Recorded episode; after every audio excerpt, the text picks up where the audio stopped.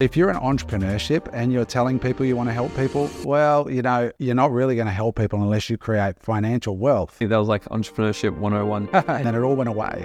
And I was door knocking, which is just a disaster. so in 2008, you went from over a $10 million net worth to nearly bankrupt. It was it was a horrendous time. So this guy is one of the truest G's when it comes to it, just actually creating success and creating freedom. What I love most about this guy is the tenacity in him and the fact that he's created so much incredible things in his life already. My man, Mr. Adam Hudson. Australia is undergoing a massive amount of change right now. Mainstream media is dying. It doesn't make sense. Do you think entrepreneurs are born or created? Oof. It's all the non-sexy stuff. Non sexy stuff. Welcome to the Dream Out Loud family, where young entrepreneurs come to learn the tips, tricks, and attitude of what it takes to live their dream life.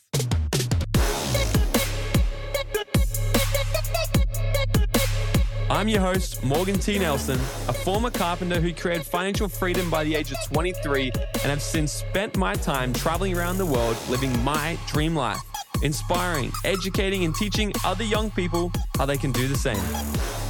Each and every week, I'll bring you the most epic guests who are going to share their stories, wisdom, tips, and tricks on how they've been able to create a life by design. Here at Dream Out Loud, we're committed to helping inspire and educate you to be able to execute your full potential.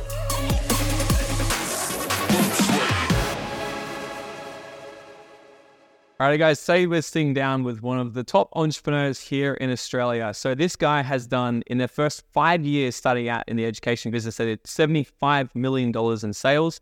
At one point had them one of the top education companies here in Australia, teaching people how to create money online. So this guy is one of the truest G's when it comes to it, just actually creating success and creating freedom. He's also serial entrepreneur and a massive property investor. But what I love most about this guy is the tenacity in him and the fact that he's created so much incredible things in his life already, and he's just not stopping with his brand new company getting started soon that we're going to talk all about. So please, my man, Mr. Adam Hudson. Nice to see you, Nelson. Thank you for having me on the show.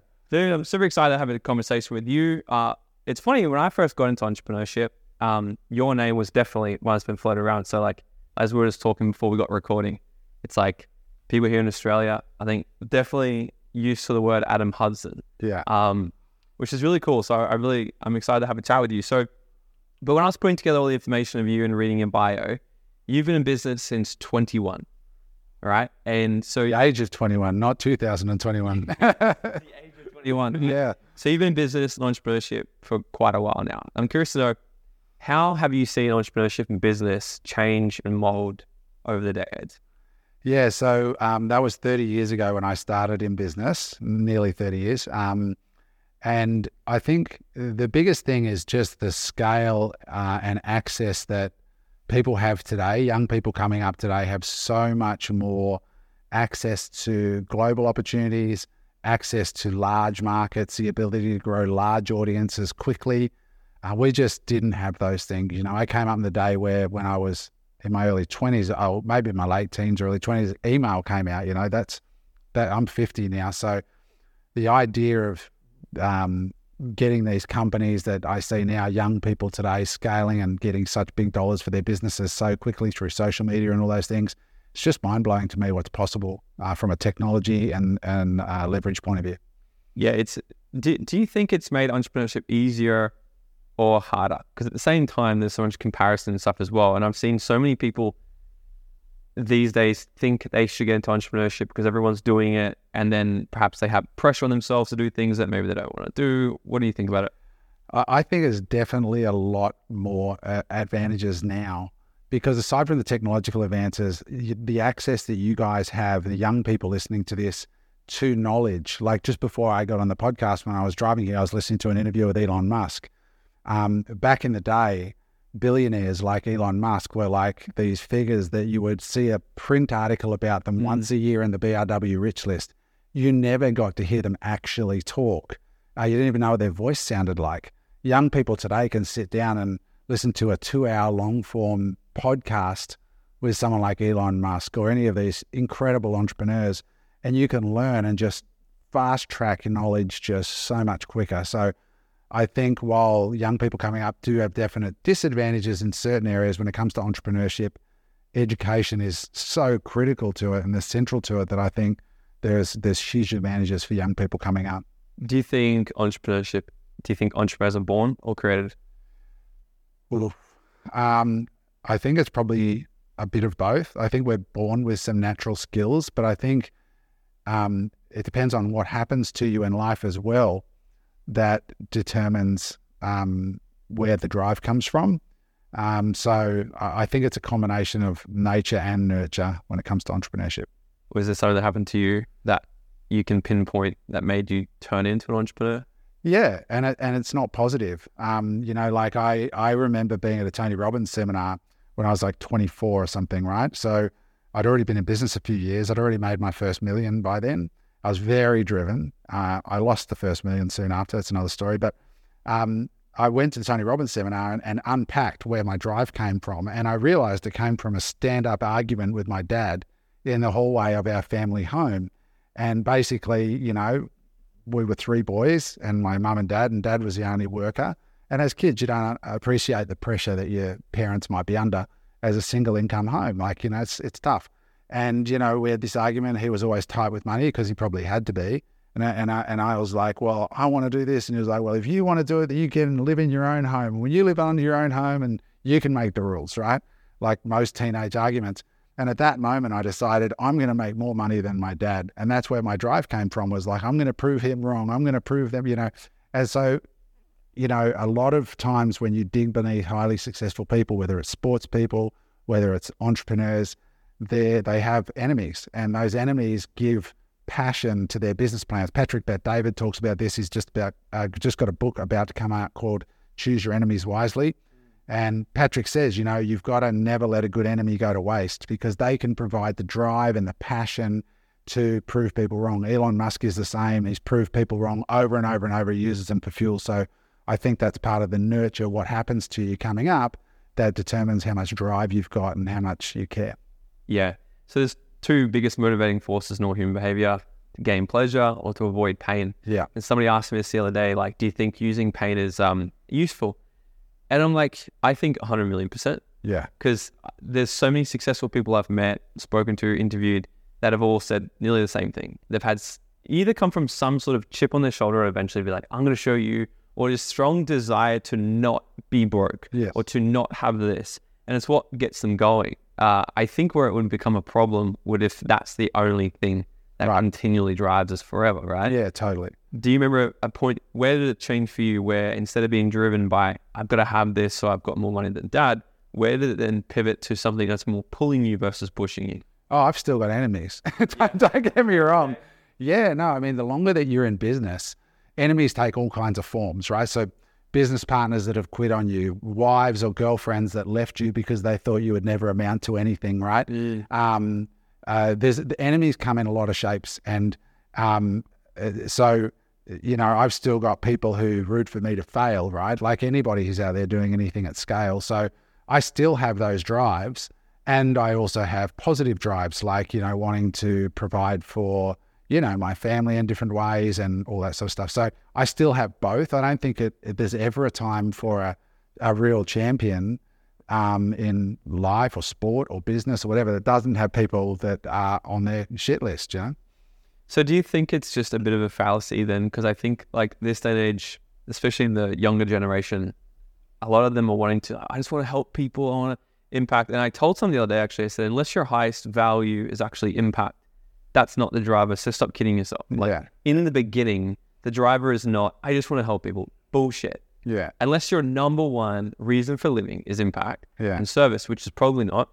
Um, we've all got a fundamental need to actually need to figure our shit out first. So do you think it's a bit of a fallacy that people are falling into to go trying to have these extrinsic kind of motivators when actually um, they might be pushing aside what is really motivating?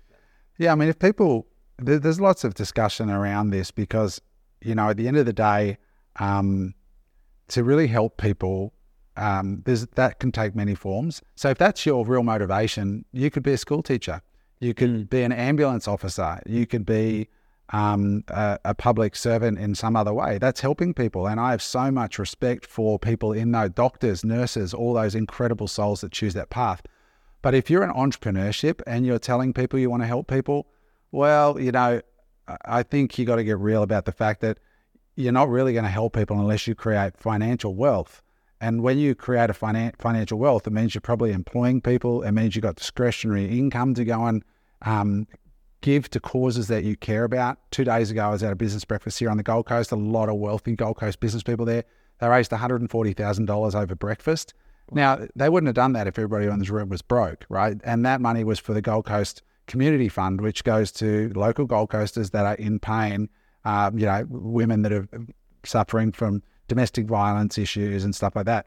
And as much as it'd be nice to give that girl a cuddle and support her, she needs a roof over her head. She needs food for her baby that she's pulled out. And the only reason she stays with the guy who's beating her up is because she doesn't have the money to be out on her own. The money, she has everything, all the motivation to leave, but the money is what the man uses as the tool. So um, if you take that tool away from that man by, you know, wealthy business people going, come over here, we're going to give you refuge with cash, that is really helping people. And it's only through entrepreneurship that you can express cash like that. But it doesn't mean it's more important than a doctor or a nurse, whatever. But if you're an entrepreneur, I think the best thing you can do is become successful financially.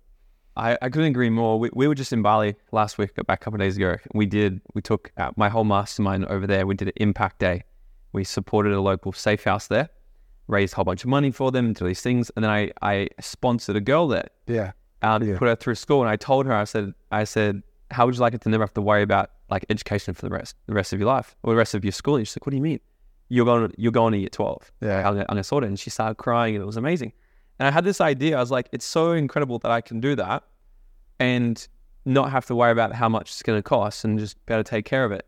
And I put something on my Instagram, and I was like, you all i think i think all of us do have an obligation to become as successful as we can yes so you can go do epic shit like that yes and the mentor once said to me they're like they're like, you, you see all these people who are like, I just want to save the rainforest and yada, yada, yada. And he said, he goes, if the goal is to really save the rainforest, go and make so much fucking money and just buy the damn thing. Yeah. Stop trying to change yourself to a tree and try to change the world. Uh, and this is why I love entrepreneurship. Well, Steve Irwin did that. You know. Yeah. He he did save our not rainforest, but bought up right. thousands of acres of land for preservation from the wealth he created from his TV shows and everything he did. Yeah. But at the end of the day, no money, no land. Yeah. So you one of the one of the things you've done, you've crushed it in the e-commerce space. You crushed it with the Amazon thing. You're one of the first people to sort of really help people crack into that market, and it's definitely still an industry that's booming at the moment. So many people want to get into e-commerce. So, what is the most important thing someone's got to look out for if they want to get into the space of actually selling products online? Well, it's it's in the space of selling anything. Period, whether it's online or in business. The best um, blueprint that I've ever seen is from Alex Hormozi. And, and this is basically what I taught. And then I heard Alex explain it in four steps. And the first step is feed a hungry crowd, right? So a lot of times, and this is the biggest mistake after having 17,000 students try to start Amazon businesses, that was the number one thing. They identified a niche on Amazon, but it could be a business on the Gold Coast or anywhere else they are where it wasn't really a starving crowd that was waiting that they were wanting to sell to, solving a real problem. So that's number one. So you got to have that. You got to have something that people are reaching over the counter to grab off you when you tell them about it, because business is hard enough as it is without having that really bedded down. The second thing is they've got to be able to afford what you're selling, right? So it's no good if they really, really need it, but they can't buy it. So if you start a resume writing service, 100% of your customers are unemployed. So you know, even if the if your resume writing service is the best in the world, is going to get them a job. If they can't afford you, it's no good. The third thing is you need to be able to target them. So again, if if they're hungry and they can afford it, but you can't reach them and target them online, well, then you're stuck. So I have a business that sells electric toilets, right? So I sell them online, and before I um, started, I worked out that in Australia there's 12,000 searches a month for chemical camping toilets, right? So there's people looking for camping toilets. That's one of the niches we sell into. We now sell to mines or we sell to BHP this week and so on. But I knew that there's a significant amount of search already happening on the internet in Australia for the exact product I sell. So I can market to them through Google. Now we do social uh, advertising as well. And so you've got need, like genuine need. You've got ability to buy. You've got the ability to reach them. And the fourth one is sell into a growing market. Because if you're selling into a market that's declining, you have to be going forward just to stand still. So make sure you're going into a growing market. If you've got all four of those, but the most important of which is you're selling a product or service that is genuinely feeding a starving crowd, that's the biggest thing. I, I heard a rumor that one of the first things you started selling was like a, a colon. I can't even say the word. A colon bag or something. A colon bag? Is that? no, it's not a colon bag. So I used to I used to use that as an example of the kinds of products that I was encouraging people to buy. Uh, sorry, to sell on marketplaces like Amazon because so often people come up and they're like, especially young people, right? They're like, I'm, I'm, I'm into fitness, so I'm going to sell fitness gear. I'm going to sell supplements, or I'm going to sell makeup, or I want to sell lingerie because they're into that and it makes them sound good when they go to a barbecue. And I would say sell a urine bag, sell a bedside commode. You know, this is five years ago when I was teaching this. Sell stuff that's boring, where the comp- competition are big sellers that are like medical companies that haven't innovated in 50 years, don't know a thing about marketing and then, ironically, a year ago, when I found these toilets, I ended up selling toilets. And the reason I launched it publicly on my Instagram, I said, All right, guys, I'm going to show you how to build a million dollar company selling toilets. And everyone's like, Adam's lost his mind. I'm like, It's perfect because it's boring, it's profitable, it has consumables on the back end, pardon the pun. And, um, and the competition is very limited because you don't get all those hotshot marketers. You try to sell supplements, every man his dog wants to sell supplements. Every woman and her dog wants to sell activewear uh, or makeup or sexy things that are going to look cool on Instagram. Nobody wants to say, I'm the guy that sells toilets. Well, I, I, you know, what I find sexy is profit. I like to take long romantic walks to the bank. I don't care about whether it makes me look sexy or anything else. Does that make sense? Yeah. So, yeah, yeah. I'm attached to that. And I want to play the side of someone who's listening to this going, oh, but you just crushed this dream because I had this idea. I wanted to create the best activewear. I know there's lots out there, but is that there's still room for the best in the market. What's your advice to someone who wants to kind of go against everything you just said because they have something that they just think could be the best? Well, in that particular niche, for example, in activewear, it's really about brand, right? If you think about it, like the Kardashians with their Skims, it's about the Skims brand and the distribution. Arguably, there's probably lots of products that are easily available that you could probably get the people who make Skims yourself but can you make a better brand and can you get distribution? If you look at Simon Beard with Culture Kings, you know, he's selling t-shirts and shorts and jeans, but his his brilliance was his ability to create a brand, an experience that when you went in those stores, it was theater. Young men, he knew exactly who he was targeting. It was like going to a nightclub when you would walk into his stores. But at the end of the day, their t-shirts, their jeans, their caps, but the kids who were his customers bought into the brand, which he was absolutely nailed. Him and Tahnee, very very smart people who who deserve all their success. So it's about brand. What do you what do you see as the biggest struggle for entrepreneurs right now? Um, it, it's definitely being um, dispassionate about their idea selection. You know, the it's like with a marriage. People say, you know, what's what's the key to a successful marriage? And um, the older people who've been together for years will say, "Oh, it's, it's easy. The, the the secret is choose the right person, right? That there it is. It's not like go for a walk on the beach every day or make sure you look. No, choose the right human being for you. If you choose the right human being, the rest is just on the margins, right? You can't fix broken.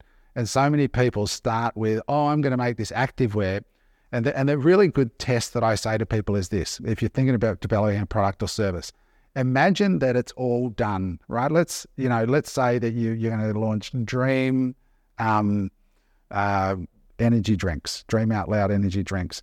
Now, for the person who's developing this, they get all excited about the logo. They get all excited about the colors. They get you know, all that stuff when you're young.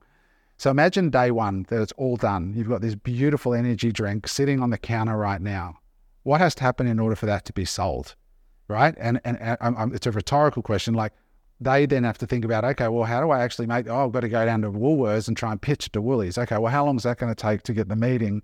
Is it going to be you or is it going to be somebody else? What is it cost to move that product? and have that discussion now and really think through now about distribution and sales because people think, well, once I've got this thing, it's just going to happen. No, somebody has to actually go and make those transactions happen. And that somebody is probably going to need to be paid. How much do they cost? How long is it going to take to get in the door? And can you float your business long enough for that to happen and turn into a real business? So I encourage people to go to the day one before they even start and ask the real commercial questions about distribution and sales first. It's all the non uh, sexy stuff. Non sexy stuff. It's non sexy stuff. I every time I run a business mastermind, I'll ask the question. I'll say, "What's the first thing? What's the most important thing in business? First thing you should do." And I've I've waited as long as 10, 15 minutes, and just all these answers are coming up. You need a website. You need your logo. You need this here, this here, this. I'm like, what you need is just go fucking make money. Go, Yeah. go sell your shit somehow to someone and just prove the concept's actually going to work. Yeah. Take the money, make things better. It's almost a form of procrastination to just getting ready to get ready. 100%. get ready. Um, what does it actually take to really make it?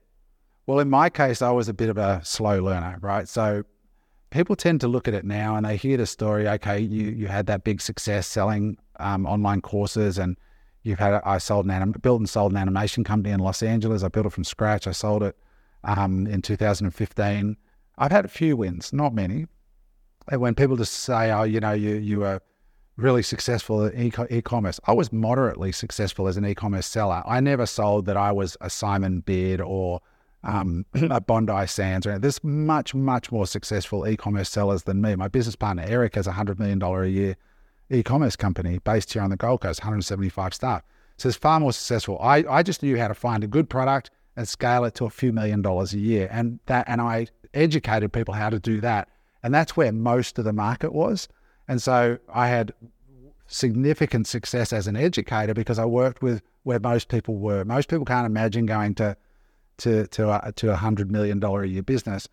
But um, what it really takes it, for me is I had only a few wins, and you only have to be right a few times in your life, um, and a lot of failures. So for me, when I look back, as Steve Jobs said, you only connect the dots looking back on your life. My superpower is persistence. I just kept going. Like Winston Churchill said, the key to to success is being kicked in the nuts over and over and not losing enthusiasm. right? Yeah. they might not know the exact words, but that's the meaning. And so I just kept going because I was like, I am not, I am unemployable. I, I have, I can't do a job. I literally cannot get up in the morning and go in, and a boss tells me, this is when you got to turn up, this is when you go, this is what you got to do for me, and that's it. I just, I can't do that. I just, it, it would like, it'd be like me changing my sexuality. I just can't do it. Right? No matter how much I try, I like what I like, right? So, and that's what it is in entrepreneurship. Same, same deal. So, that being the case, I just kept going until I figured stuff out, and I kept making mistakes. And the best, the only way most people learn is when they lose and they had something on the line significant. Um, you can't really learn unless you go out and fall and then go again, and, and it's through pain that you develop the real learnings. So speaking of pain, so in 2008, you went from over $10 million net worth to nearly bankrupt. Mm-hmm. Talk to us about what actually happened there, but what were those days like? Yeah, it happened pretty quick. I was it was 2008. Everything was booming, leading into the the collapse in 2008. Everyone was like, "Wow, how good is this? Happy days."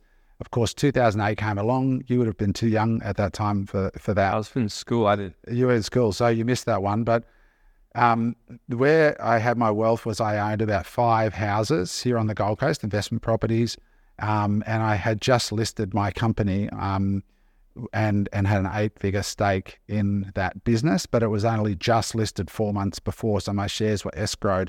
We were a small cap; it got wiped out pretty much. Uh, everybody bailed. The share price went to almost nothing. Uh, my shares were escrowed.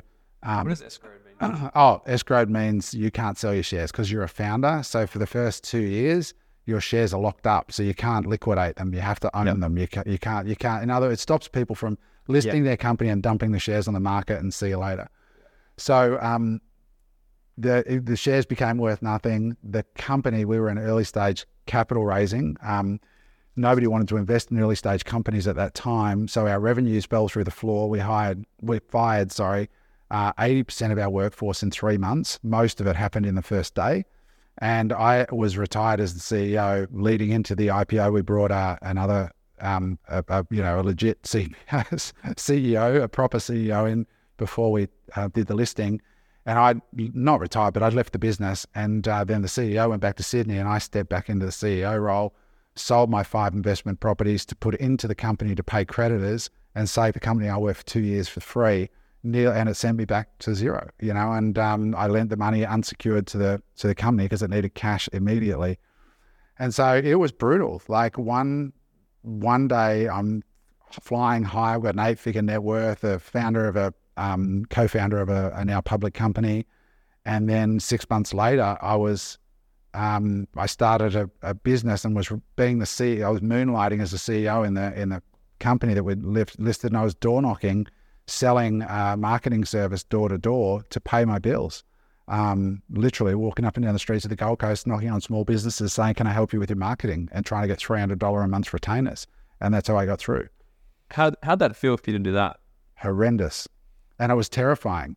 Like I, I remember the first day, I had a flip chart, and again because I couldn't get a job, I could. How am I going to get a job? Who's going to employ a guy who founded a public company and is now down and out. Like they know he's going to leave. Mm. They're not going to feel comfortable having me lurking around, right? They don't. So I had to go down. The first street I ever knocked was James Street in Burleigh, uh, the, all the cafes, and I and I was nervous. I'd lost all my confidence, and I'd walk in and try and get an appointment. Say, hey, can I help you with your marketing?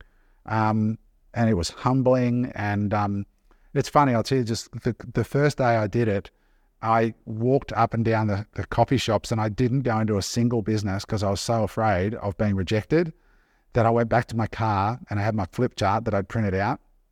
And uh, I was about to start the car and I looked down and I was telling myself, okay, you've done the surveillance, you'll come back tomorrow, we'll start, right? Putting it off a day, right? Yep. And in my head, something at that moment, I just had this feel, it wasn't in my head, it was actually in my gut. And my gut at that moment said, Adam, if you don't get back out of the car right now, you and I both know that this is it. You're going to have to go get a job because you're going to do exactly the same thing tomorrow. Out of me again. Yeah. And time, fate, and circumstance sort of held a hasty meeting and were watching me, I think, to see at that moment, is he going to go back to being an employee for the rest of his life or is he going to go and do this? And I was just so nervous. And I got back out of the car and said, you know what, Adam? Fuck this. You've got no other choice. So I went down, I knocked on the first door, and the guy said yes. So it was $300 a month retainer. And I knocked on a whole bunch of other doors that day. By the end of the day, I had two customers, $600 a month. By the end of the first month, I had about $4,000 of retainer income by just cold calling, knocking on Coast business doors. And that got me out of the shit, got me through. And then about two years later, I ended up selling my stake in the business and moving to America. What, what was that business? That was the one where I was door knocking. The one that went down.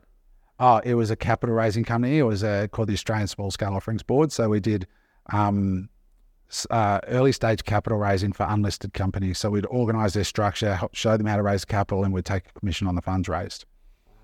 See, so many, so many people would have um, collapsed. So many people would have gone back or, or let the fear. Were, were you afraid then? Oh, totally. Everything, like at that moment, I was in my mid to late 30s.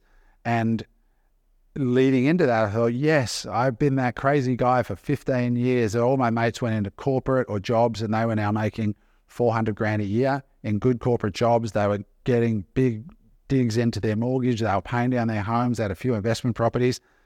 I'd had very limited up and down wins uh, leading into that. And I was like, I made it. I knew entrepreneurship was the way. And then it all went away. And I was door knocking with mm. no thing. With I, the, I got down to $4,000 net worth $4,000 in my late 30s, which is just a disaster when you've worked your whole life without a safety net. Yeah. Um, that's, that's where I got to. I nearly had to ask my girlfriend's father for a loan. What happened to that, right? Was that mostly because of the crash, or was it like looking back on it now, knowing what you know now, could you have prevented that happening, or was it just if it happened again, it's just the circumstance of the world? First of all, I probably would have never taken it public, right? Like I, I just didn't have enough information at that time. I thought taking a public company was a company public was the holy grail. And I've since become a lot wiser and understand it I'm not a lot better than I did at the time. So I probably wouldn't have taken it public at all. Um, and uh, you know, as I said, we are in a we were in a mar- we had a business where we raised money for early stage companies, and when the economy's booming and there's just money left, right, and center, everybody's making money. They're like, yeah, I'll put fifty grand into that startup that my friend has started, and I'll put a hundred grand in that. We were raising millions of dollars for these really risky companies, right? And it was all happy because everybody was like making money on paper. And then 2008 hit, the tide went out. We find out who's swimming naked, as Warren Buffett says. And people are just not spending money or investing money in that sector at all, right? Uh, all the money rushed to safety assets, which we were selling the antithesis of safety assets. So our business just revenues collapsed, share price collapsed, um, and uh, and I and I honestly I I don't know that I would do what I did again. Like I I took everything that I had outside of the business and lent it to the company to save it, and it was a very thankless job. I was to pay employee entitlements and all that stuff. As a public company, I wasn't the CEO at the time. I hadn't been for a year. I was just a shareholder.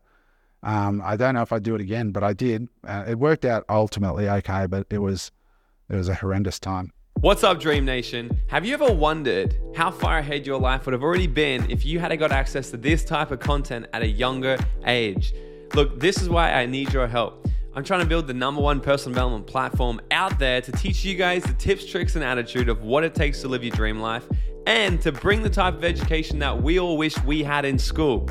This show only grows by word of mouth and new subscribers, so it would mean the world to me if you could smash that subscribe button right now leave us a five star written review, or drop a comment below and share this episode with a friend. I would be forever grateful. All right, now let's get back into this episode. It's so interesting because as I'm, because I'm obviously 30, never got to that point, and I would be lying if I said that that isn't like a lingering, I guess, fear that hopefully one day nothing like that happens. And knowing what you know now, I guess, well, what would you say to me then to make sure? Because some of the listeners this would, would think like the same thing as what you were just saying. Like, how can you go from having this eight figure net worth to then completely? Because people would think well, you've got everything, you got this happening, yeah. this happening. Uh, and at least I do anyway. It's like if I got to that sort of net worth, I would think I'd be somewhat invincible as well. Mm-hmm. Um, so, what kind of advice have you got to for people to protect themselves better to be more financially secure. So even if something like that happened, they've still. Yeah, I mean, I, I could have said I'm not going to sell my properties and save the business, and I would have had I don't know what I had out in the properties. Maybe I maybe had a million dollars of equity in the properties, or maybe a million five or two. So I can't remember. It was a while ago now. So one one to two million dollars. Had I, you know, not done that, and but I, I was selling them at the worst possible time. Maybe there's a yeah. million bucks, right? So I fire sold them to get the cash for the business that was the thing that really put me on my ass. Mm. Um, I could have lost the equity in the business and sort of gone, all right, well, I'm still a millionaire. Um, but I didn't because I was like, no, I, you know, I, am thinking about it now. It's the first time I thought about it in a while. It was probably one of the biggest motivators. I had family and friends' money in the business who who had invested in that company, um, and so I felt this obligation to save it for me reputationally, and also to save it for them. And as a result, looking back, I, I, probably did a good thing because it didn't fail. Uh, it's certainly not under my watch. I don't know what has happened to it now. It's merged and it was acquired and other things have gone on, but it didn't fail under my watch completely. We turned it around, saved it, restored it to profitability and stuff. So I didn't have that black mark on my history, which yeah. was good, um, but it cost me everything. Yeah. So I don't know, looking back, because I, I, probably could have said, well, look, I, have been gone for a year, you know. Yeah. Um, I didn't have to do that, but I did. I don't know if I'd do it again. Do it but again. be diverse. I mean, if you're diversified, that's great, but it just wasn't in my nature to do that. I was yeah. like, I just don't want the black mark. Yeah. Um, but it happens, you know, and it can happen quite easily, especially if a lot of your net worth is tied up in a in a public company like that that's speculative and early. Um, and then everything else that I had in property went into that. So What's been the most scariest moment in business for you, except for that, if that was it? Uh, I, I, mean that that was probably it. You know, it was sitting down with a CEO. Like we got a phone call. My business partner and I, who founded the company, we got a phone call saying, "Hey, I need to meet you, meet with you." This is the CEO, and we met in Surfers Paradise in a hotel lobby. And she'd only been running the company for six months or nine months, and she was like, oh, we need you guys to put some money in. I'm like, why? Right? We just, we just went public, you know, I was making, you know, good money. I was making six figures a month profit leading into the the IPO. Why do we need money? Well, you know, things have slowed down, you know, and I'm like, okay, where are we at exactly? She goes, well, I'm not, I'm not really sure, but I'm going to Sydney um, tonight, and um, maybe think about how much you can put into the business. And I'm like, oh my god, how bad is this? And so then I call a friend of mine who's a CPA, and I said, I need to meet you here in the offices now. What's a CPA? Uh, chartered practising accountant, an accountant, yeah. Okay. So an accountant, yeah, and, and a guy who'd run public companies before. Gotcha. So I met him at the office with the CEO's permission, and we went through how much the company owed, what the creditors were, and it was like a total shit show. Like we owed more money than we had in the bank, and it had been run down to a, you know a very very unhealthy place. Um, so you know we we did not have enough money to last a week of obligations. So that was a very scary moment, and that's when we fired people, and you know I was rattling tins to pay staff and saying we can't afford you. You know there's no money here. Wild. Do you have any regrets? Um, probably on, only I got married a year ago um, to to my lovely wife. Uh, I wish I'd met her earlier um, because I don't have any kids. I'm 50, and um, uh, yeah, so that's probably the one thing I would have liked to maybe have a family with her.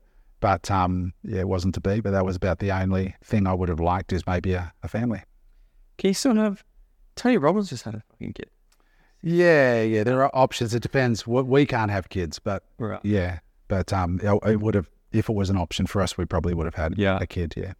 So, what I think would be cool to talk about. So right now, we're so we're sitting in your brand new office. Told me you've just really invested in this, getting this place going. You're about to launch your own podcast, and you're also doing a media company. Mhm. So I want to kind of unpack your brain as to because it's cool when people listen to this. It's like, well, that's what you've done in the past, and what I want them to really understand is what's your strategy right now. So talk us through from the idea of creating this whole media company and podcast to where we're at right now and your plan for the next year with this as a business. Yeah. Walk us through that.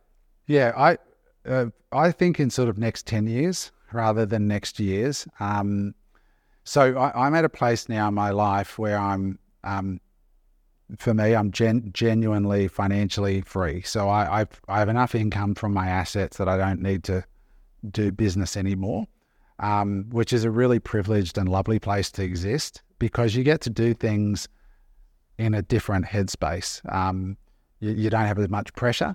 So this is a genuine passion project for me, and it's really the first time in my life that I've been at that place where I can do something I'm genuinely passionate about. I love educating people. I love talking to smart people. Um, so doing a podcast just sounds like a lot of fun to me, right? Just just being able to grow your network.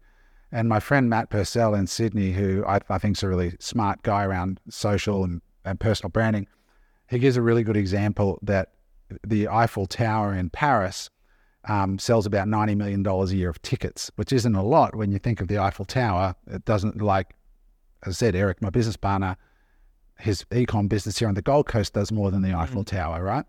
But the Eiffel Tower b- brings billions of dollars of value to the city. So a personal brand, or I think by extension a podcast, when you've got that audience, it's not what the podcast makes from downloads, it's the opportunities and it's the ways that you can monetize it long term are enormous. I think there is a fundamental shift in the media landscape that's happening right now. Uh, I think uh, mainstream media is dying. It doesn't make sense as a business in the world we live in now. Uh, now the consumer can choose what they want to learn about. So they go to YouTube and they listen to podcasts and they're on their phones all day and they're, they're consuming information at an unprecedented rate. So, so I think there's a fundamental shift in the media landscape and eyeballs and attention are moving away from mainstream media and to independent media. And so, um, media companies are hard. Uh, getting attention and keeping it um, through a podcast or a video podcast, it's to compete like with the likes of a Diary of the CEO or that some of the top podcasts. It, it costs money. You know, that, that's the bottom line. You know, as we were talking off camera, we spent 300 grand just in the fit out in here and we haven't even started. We'll have five full time staff from January on. For the listeners, we're recording in December right now, or just about to enter December. So we'll have five full time staff, you know, rent, everything else, and it won't make money for probably at least a couple of years. So you've got to be able to float that for a while. Um, and you've got to be interesting. You've got to be entertaining. It's it's it's a high bar and it's a serious commitment. But I believe that um, those who um, are prepared to invest and do have a vision for it um, can do extremely well. And I think a, a, really telling sign, if you look to the US, for example, uh, Patrick Bet David, who's a big podcaster that I follow, he's got 74 staff on his podcast. Does he? Yeah, 70, 74 in his, well, when I say his podcast, his media business, but they're, they're building a two acre studio at the moment, but he's getting 500 million views a month. So that is more than any major TV network. Three presidential candidates um, uh, have announced their run on his podcast this election cycle. Wow. So that is a major shift. You know, Ron DeSantis, Vivek um, as well these guys went on the podcast to announce. In days gone by, it would be CNN or NBC mm. or something like that.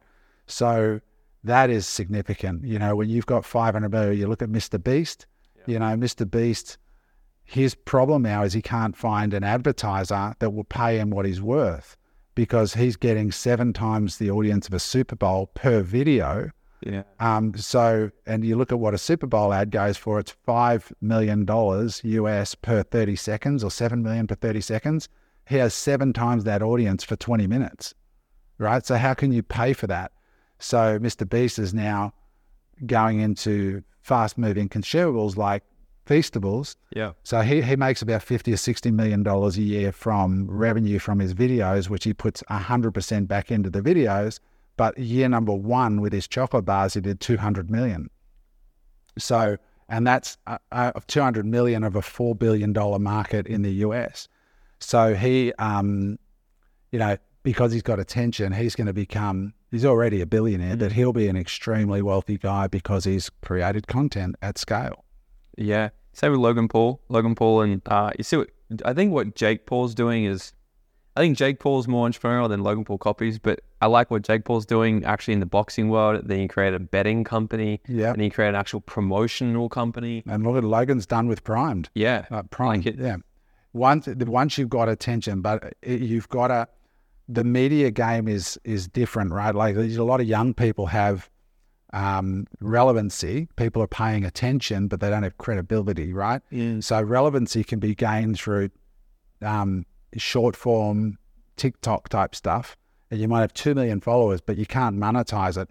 Whereas a long form podcast, like what you're doing and like what we're going to be doing, if something like someone spends an hour or two hours each time they listen to you, that creates depth.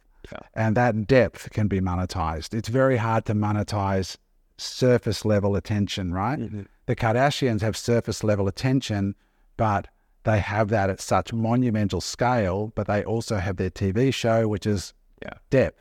Yeah. Right. So uh, you need to have both if you want to sort of monetize. So tell us, okay, so because I want these guys to sort of understand like inside the brain of Adam right now through the production of of creating this. So you had the idea. So straight away you're like, if I'm gonna do it, we're gonna fucking kill it. So you put 300 grand into this thing walk us through the bit of the plan. You said you've got a 10 year plan for this as like the new business. Mm. What's your ideas? What's your plan of how are you thinking right now and going like, this is my attitude and my approach to actually doing all this? Yeah, good question. So it's hard to, when, when I mentioned it to you off camera that this is what 300 grand looks like, when you sink it into the walls, you're like, holy shit, really? It's like this desk that we're sitting at is yeah. custom made, built on site, you know this here alone is probably 15 grand just for the top and the bench, you know. Um, the mentality behind it is we want to build a studio, a bit like property developers say, build it and they will come. Mm-hmm. We want top level guests. And so we want them when they walk in. The reason we have those TVs behind you there is when they walk in, I want to have their face on those screens with a graphic made up welcoming them to the studio. I want them to feel amazing when they come. I want them to walk in and go, holy shit, you guys are not messing around. I want them to feel like we are serious about amplifying their message because we are. We're gonna we're gonna create trailers. We've got a full time guy starting in four weeks whose only job is cutting trailers of each podcast interview, which will then run traffic to certain ones that are real kick ass pods. Um, so we're going to invest into that business um, in in the hopes that they will then also go, you know, get that content out on their socials for us. So we want to really provide a platform that goes deeper than others have done. And I feel that at the age of 50, I have insights and views on things that I didn't have when I was 20, right? Yeah. You'll notice there's four seats around this table. I did that because if you look at any major TV show, whether it be Sex in the City or any of those, they're usually multi talent. And the reason they do that is so that everybody watching can identify with at least one of the characters. So I got three other guys that are all very different to me, and I want the audience to relate to one of the four of us at least. So maximum exposure of personality types and so on, and it's got to be entertaining. So it can't just be educational; it has to be entertaining. So these are all mates of mine. We play poker together, and we're all entrepreneurs, and we're all unemployable, right? So what we're trying to do is create a, an audience of people that relate to our vibe um, that we serve. And I've just hired four researchers this week who are researching for us. So, because we've got this main panel, but we've got two other types of content. One of those other types is long, medium form, 20 minute special interest, sorry, pieces. So I hire a researcher, for example, on um, the EV uh, market in Australia. Like, uh, there's a lot of interest in that. Immigration, electric vehicles Okay. or, or immigration policies in Australia and how they might affect us as business people. So I've, I've got a full researcher just on that, getting all the data together so that we're well researched when we're talking. And I really feel Australia is underserved in a content creation channel for self employed entrepreneurs, self directed investors about what's happening in this country at a deep level so that we can make informed decisions about where we invest our money, what types of businesses we start, because Australia is undergoing a massive amount of change right now. Um, so we want to bring together experts and people and create content that is not available on, you know, Channel Nine or Channel Ten Yeah. or or anything else, um, because they're not focused on a singular audience. They're focused on mainstream Australia. Mm. You know, I'm not focused on mainstream Australia. I'm focused on the crazy bastards who want to be self-employed and then beyond Australia. And there's a lot of them. Yeah. Who's your favorite entrepreneur right now? Elon Musk? Because he's a psycho. like, no, I just love that Elon is just. There's not been a brain like that. He is our Henry Ford. He's our industrialist of our age. Very rare um, to to have an Elon Musk. You know, like what he is doing is absolutely remarkable across a range of industries. The the brain on that guy and the balls on that guy is just beyond. Um, and his, if you read the latest book that Walter Isaacson wrote about him, Walter does all the top biographies. He did Steve Jobs' biography. He's done all of them. It's an amazing book. You would just not. You think you know Elon Musk until you read this book. You're like, man, this guy's insane. Like his vision, his standards, his ability to recruit are just off the charts. What What do you do for? So how many how many companies do you have right now? Uh, I'll look actively, probably th- three or four. Yeah, yeah. I mean, companies in the sense of like businesses. Yeah. Um, I, I've got the toilets, right, which I Yeah, yeah. which I started really as a teaching tool. I wanted to show the audience, hey, you can still start a business in 2002 or 23 selling built toilets. And we started in March this year. This month we did a 100,000 for the month. Um, it's nine months old, you know. Yeah. Yeah. Uh, so I did that. Um, that's a trading business. I've got my investment company, so I, I've invested in a few things, and then I've got this, and that's it for now. So how do you how do you manage your time and your energy amongst all these different things? Um, I, I've I've worked four days a week for quite a long time now. So I work Monday to Thursday. Fridays is a personal day, just for health and just relaxing, and Saturday and Sunday, and then Monday to Friday, Monday to Thursday I work. Um, I start early, so I start most days at about four a.m. Uh, I'm up and working. I'll work through till about seven, and I'll have um, I'll have um, then I'll do my exercise, and then I, I'll go back to work at eight, and then I'll work all day, come home, spend some time. Uh, about five o'clock, I'll come come home, spend a couple hours with my wife, and then go to bed. And I'm in bed by nine. So that's sort of my day, and then I might work out in the afternoon sometimes. You know, at about two o'clock when there's the gym quietens down. So in the days though, like how, how do you actually manage the energy? Like how do you know, or what have you found amongst your years of going, like what makes you perform at the best ability? Because Yeah, because right now I've got three companies and the podcast. Podcast is a business, and I'm just learning daily how to actually just like and I've, I'm starting to theme my days where it's like on this day you can't talk to me like my sister. Everyone knows you can't talk to me about these things yeah, unless it's like this is on fire. But this this is not. It's a different theme. So I even have th- days where I only do podcast interviews. So Thursdays and Fridays are the only times I'll do podcast interviews. Not not any other day because I just stay in that theme where I'm like, okay, today is just this. yeah. Do you do anything like that? my biggest hack for me anyway is you've got to have time to do deep work where you are totally undistracted. And for me, that is from four in the morning till seven in the morning. Those three hours, I can get done in those three hours what most people would get done in three days because I'm I've just woken up. Um, I've got zero distractions, and that's where I'll get in and and just smash it. And then there's admin sort of from eight o'clock to 10 o'clock, you know. And then I'll do some more work, but not as dense as what it's been in the morning. Two o'clock, I might go to the gym, a few more admin things at the end of the day, and then I'm home.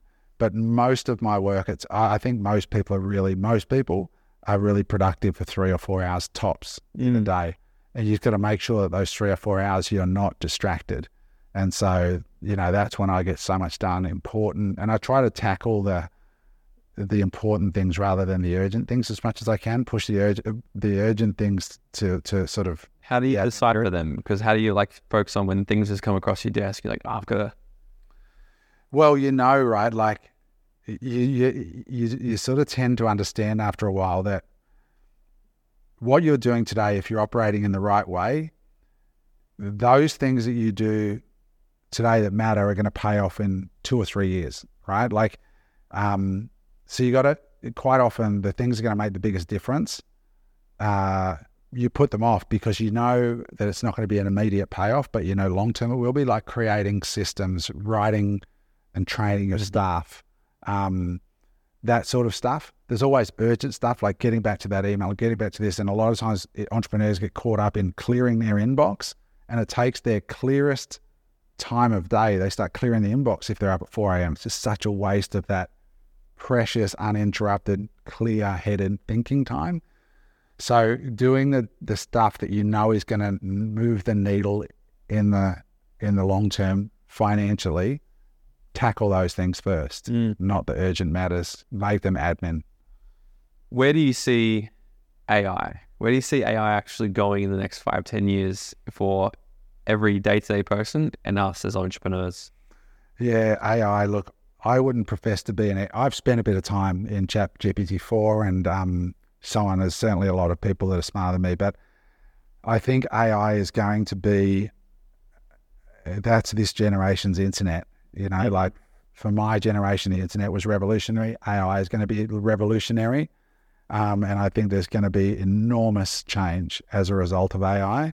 Um, I honestly don't know the full depth of it, but it's going to be substantial. Um, and I would just encourage young people coming up. I think really that's got to be on your decision tree when you're going to be starting something. How likely is what I'm about to be do- doing going to be disrupted by AI? Um, there's things like cleaning roofs, right, and emptying garbage trucks, and AI is not going to do that. You know, crawling through crawl spaces and so I think those businesses in the future are going to be extremely profitable. Um, and there's there's a lot of talent being attached, a lot of attention being attracted to um, AI, but a lot of the it's very short term. But like you go and create an AI solution, and then it's hard to monetize because 50 other guys just did the same thing. You know, what's a sustainable, defensible AI business? Um, those are going to be things for people to think about. Adam, this has been fun. Yeah. I think that was like entrepreneurship 101. everything in that. Um, where can everybody find you on social media? Best is just my Instagram, which is uh, Adam Hudson Official. And uh, that, that's probably the best. Our website is unemployable.com.au. It's pretty crap, the website at the moment, because we're kicking it up next year. It's just sort of a placeholder. But um, those are the two spots. Beautiful. All right, to wrap this up, I've got a final question. Yeah. If you were to go back to your 18 year old self and give him 30 seconds of advice, what would it be? Huh. Uh, 18 year old self, 30 seconds of advice. Um, I I would probably just say stick with it. Don't be afraid to fail fast. Um, and, uh, and be patient. And the product matters. the product or the service really matters. Thank you so much for listening. And if you got value from this episode, it goes such a long way. If you can just take 20 seconds of your time, leave me a five star rating and written review, then screenshot this episode and share it to your story. And make sure you tag me for that shout out. And until next time, guys, go out there and dream out loud.